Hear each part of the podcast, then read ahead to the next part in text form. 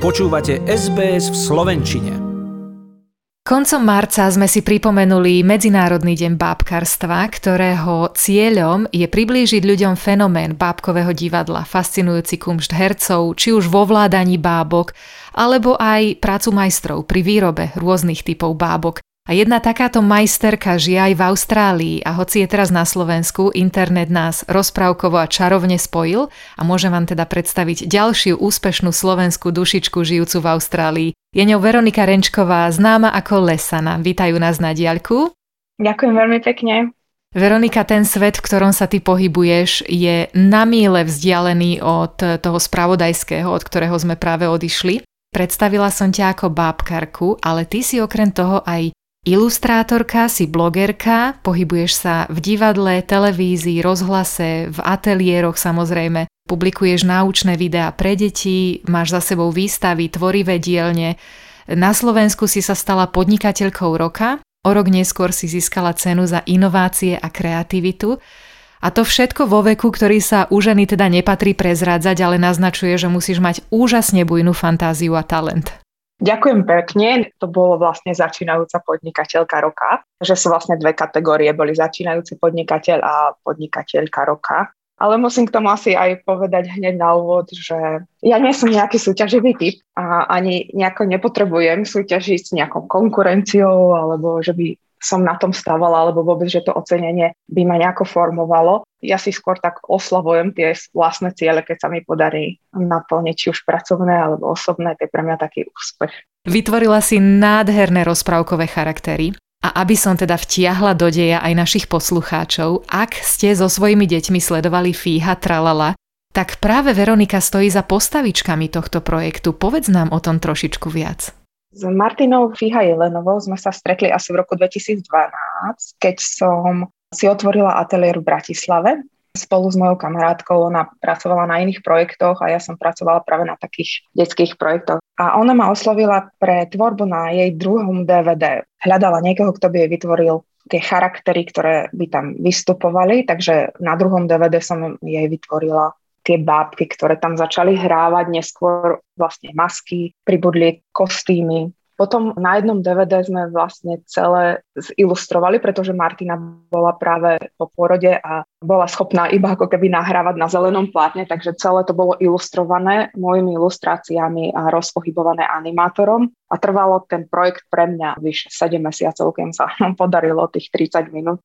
To bolo to DVDčko, na ktorom Fíha cvičila s deťmi, tancovala, cvičila? Áno, Fíha tralala, myslím, cvičíme od malá, ak si dobre pamätám. Tak to bolo vlastne taký tretí projekt, ktorom sme začali robiť. Potom štvrtý projekt bol ďalšie DVD, ktorým som tvorila masky, taká napríklad sova, budík, kuriatko, tie masky všetky. Opice. Opice, áno, áno. Myslím, bolo to druhé práve. Opice, atrament a tak. Takže to ma ako keby dostalo bližšie k deťom a to bolo vlastne dosť e, intenzívne, asi 3-4 roky práce vlastne s Fíhou, čo sme spolupracovali. 3-4 roky práce a u nás to išlo na rotácii, musím priznať. Detský divák je ale veľmi úprimný, netreba mu veľa na to, aby sa smial, ale stačí veľmi málo na to, aby stratil pozornosť. Takže práca s deťmi a pre deti vyžaduje trpezlivosť a možno dôveryhodnosť alebo nejakú autenticitu. Vtiahni nás trošku do toho výrobného procesu, ako vzniká taká rozprávková postavička, ktorá deti zaujme. Ja skôr tvorím preto dieťa v sebe samej mne sa to musí páčiť, alebo respektíve tomu dieťaťu, ktoré tvorí. Že ja si vlastne tvorím, keby som bola dieťa, na čo sa chcem pozerať.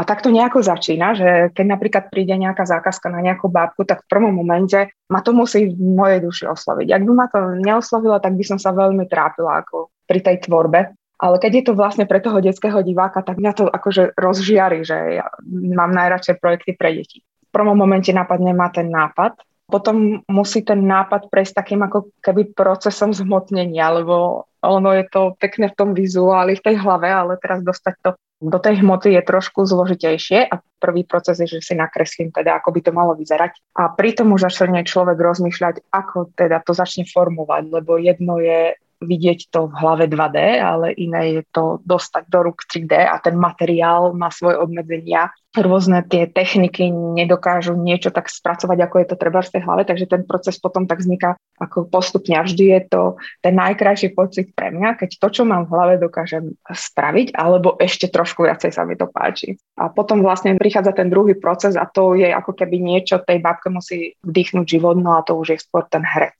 ktorý je ako keby vdýchne tú dušu a keď sa to spojí a že dokážem tvoriť s ľuďmi, ktorí práve to dokážu, tak to je ozaj radosť, že ma to poteší, že aha, toto z toho sa dá dostať, alebo že ma to tak prekvapí. Takže je to taký dvoj proces, som povedala, alebo spojenie dvoch. A musíme povedať, že bábky teda nemusia byť iba pre deti. Pamätáme si Spejbla a Hurvinka, ktorí boli z dreva, boli veľmi vtipní, ale neboli veľmi pre detského diváka. Z akých materiálov tvoríš najradšej ty? Fíha teda vyzerala byť mekučka, vatičková? Áno, tvorím skôr z textilu, potom molitanu, teda fom, všelijakých takých materiálov ako papier maše, lebo môj kamarát bol síce rezbár, ale proste nejako to bolo príliš náročné na tie marionety, alebo proste ma vždy oslovovali také väčšie veci a to sa dá práve robiť z tých hlátok a z tých molitanov, preto to vyzerá také mekučké, takže v podstate je to taký proces ako mapec ako najradšej tvoríš? Povedzme tie bábky, lebo ty aj ilustruješ knihy, ale keď sme teda začali pri tých bábkach, tvoríš ich na nejakú hotovú rozprávku, ktorá je teda tvojou zákazkou, alebo si aj ten príbeh vytvoríš sama a potom to ako hotový produkt ponúkneš? Tak zväčša tvorím vlastne na tie zákazky, alebo že niekto príde s príbehom a potrebuje dotvoriť tie bábky. A už málo kedy ostáva vlastne priestor na to, aby som ja vytvorila tie vlastné postavy alebo vlastné nápady, ktoré mám, čo je zase na druhej strane veľmi smutné pre mňa, ale verím, že príde tá doba, keď konečne bude mať ten čas vytvoriť tie svoje bábky. A pár sa mi podarilo, musím povedať, jeden je papagaj Valentín a druhá je taká umelecká bábka, ktorá je v podstate zberateľský kus. Tá bola vlastne tvorená tak, pretože ma to baví a chcela som začať takú sériu dejateľov slovenských. Pozerám si tvoje kresby na internetovej stránke. Môžem zverejniť jej názov? Áno, určite budem veľmi rada. Je to lesana.com.au a už teda aj na obyčajnej internetovej stránke je cítiť, a teraz scrollujem, že máš umeleckú dušičku a že sa teda na svet pozeráš krajšími okuliarmi. Klikám, klikám, píše, že keď si sa narodila, tvoji rodičia boli najšťastnejší na svete, keď si mala 5 rokov, videla si poprvýkrát v živote bábkové divadlo, v 13 si vyhrala umeleckú súťaž Biennále fantázie, v 19 si si dala slovanské meno Lesana, v 25 si mala prvú medzinárodnú výstavu k dnešnému dňu máš teda v profesnom životopise 5 kníh, niekoľko DVDčiek, magazíny, kostýmy, Neviem, kedy spíš, ale typujem, že keď je to všetko rozprávkové, tak ti možno aj tie nočné sny trošku pomáhajú. Na čom pracuješ teraz?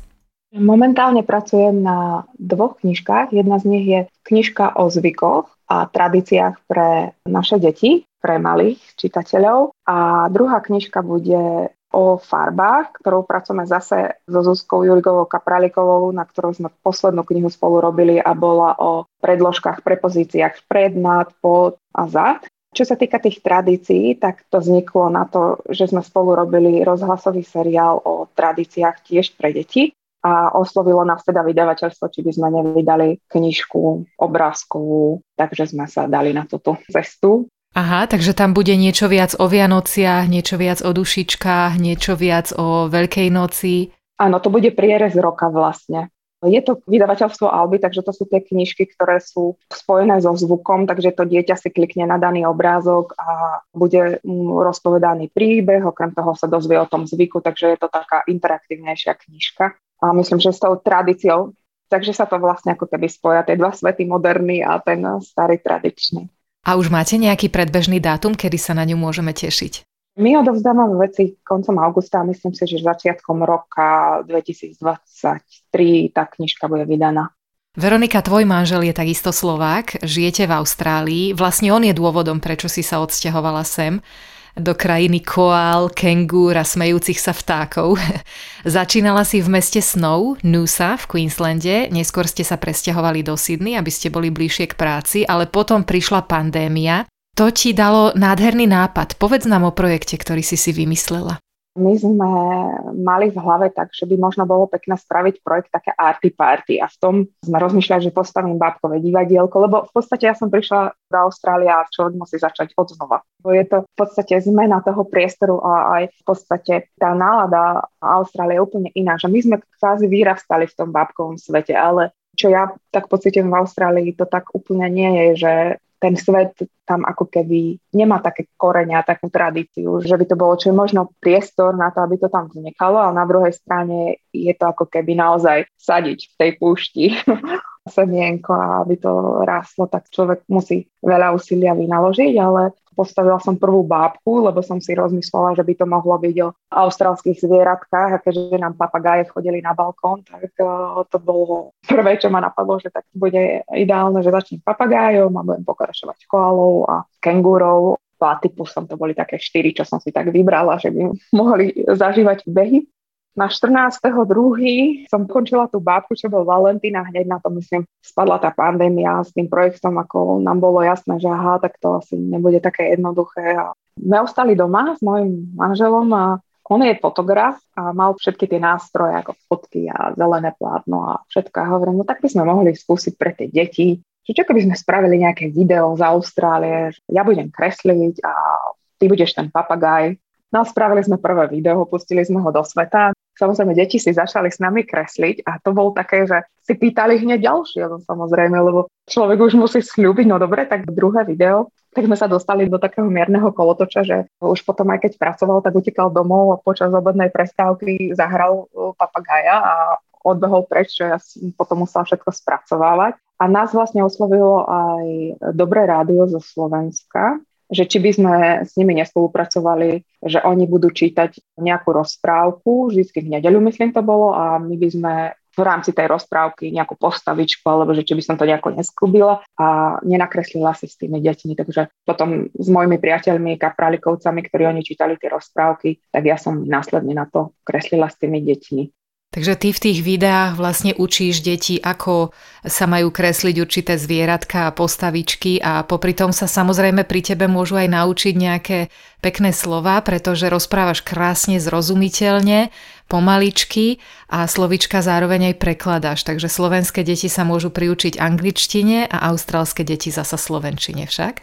Áno, áno. To sme tak sa snažili spol, sklbiť, lebo sa mi zdá, že vždycky mne to napríklad fungovalo, že ja som sa aj učila jazyk, alebo učím sa vlastne ako keby viacej vizuálnejšie, takže napríklad keď som sa učila aj angličtinu, alebo tak som si kreslila obrázky a nejako som si spájala tieto dva svety, že mi to príde veľmi vhodné aj pre tie deti.